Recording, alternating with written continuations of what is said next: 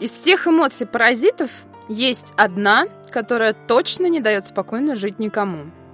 Чувствовать себя плохим или недовольным собой – это одно.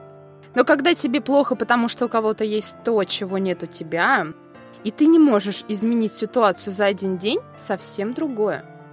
Здравствуйте, с вами программа «Голос чувств» на Паскале ФМ, и я ее ведущая Анастасия Бабенко. Сегодня я хочу поговорить с вами о зависти.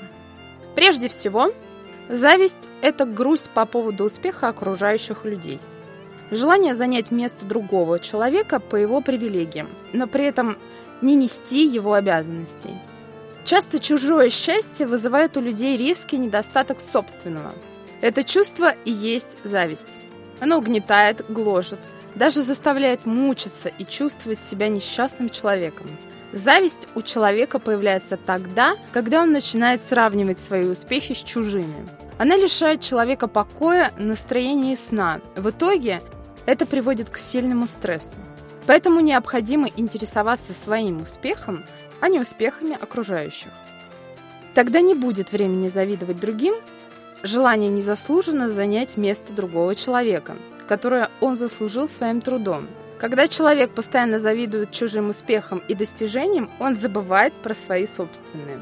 Завистливые люди слишком часто надумывают, тем самым загоняя себя в ступор. Это их самая большая проблема. Они не видят ясной картины происходящего.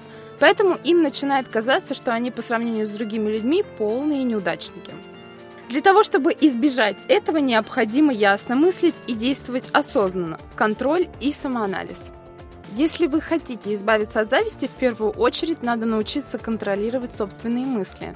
И при первых признаках зависти попытаться разобраться в себе и найти корни этого чувства.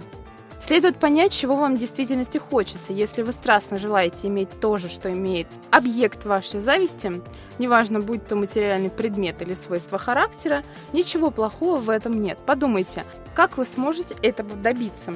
Может, вам надо увеличить продуктивность вашей деятельности и для начала развить чувство времени, чтобы стать более пунктуальным человеком. В общем, подумайте над саморазвитием.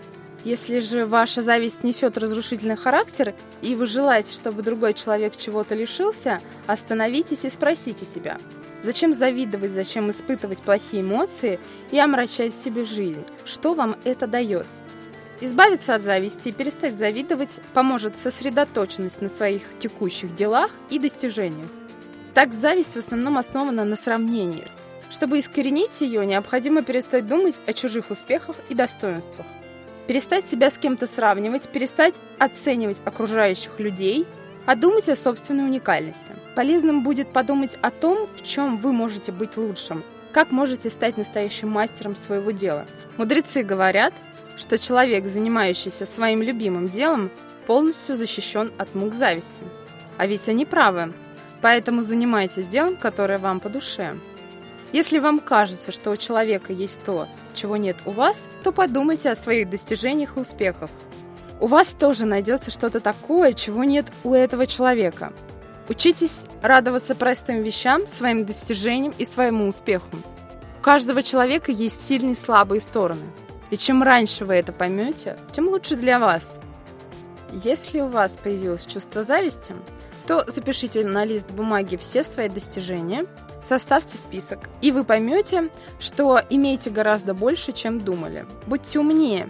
Если вы замечаете, что завидуете, вы умный человек. А если пытаетесь избавиться от зависти, то вас можно назвать мудрым человеком.